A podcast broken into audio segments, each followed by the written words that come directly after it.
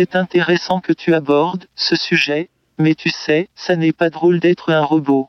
si vous êtes abonné à ce podcast, vous vous souvenez sûrement de la voix du robot Alan, créé par la compagnie Nokill avec la complicité de l'Institut de recherche en informatique de Toulouse. Et si c'est la première fois que vous l'entendez, nul doute que cette voix métallique, au phrasé saccadé, puisse être attribuée à une machine et non à un être humain. Il faut dire que c'est facile de repérer la voix d'un robot, après toutes ces années où le cinéma nous l'a fait sonner toujours à peu près de la même façon. Et pourtant, comment faire parler un robot est loin d'être si caricatural, si évident?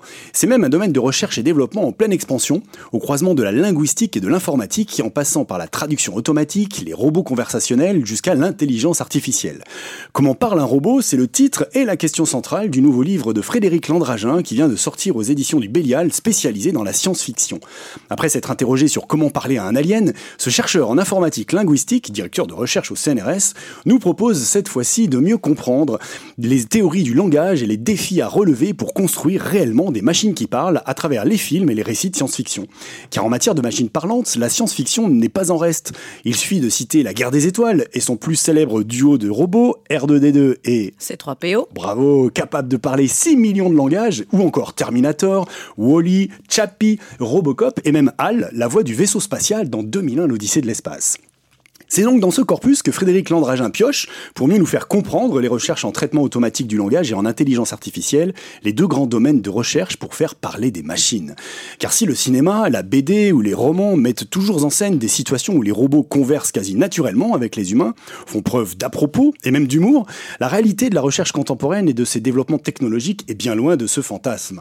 Pour tous les robots aujourd'hui et toutes les machines qui communiquent avec nous en langage naturel, la parole, nous dit Frédéric Landragin, n'est qu'un traitement de surface en clair, aucune des machines qui nous parlent actuellement ne comprend vraiment ce qu'elle nous dit. Eh oui, ni Google Home, ni Siri, ni Cortana, ni Alexa n'ont la moindre idée de ce qu'elles nous disent quand elles nous parlent.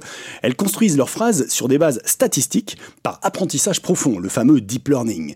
Parce qu'il y a plus d'occurrences dans les bases de données qui montrent qu'il faut répondre de rien après qu'un humain vous ait dit merci, plutôt que vous aussi, ou au fond à droite, la machine va savoir se montrer polie et cordiale quand vous la remercierez. Est-ce une preuve d'intelligence? Et qu'attendons-nous véritablement d'une machine discuter comme avec un alter ego pour refaire le monde, ou même tomber amoureux d'une voix et d'un être virtuel, comme dans le film Her, ou bien disposer d'un assistant efficace, comme un traducteur, ou enfin quelque chose de simplement pratique.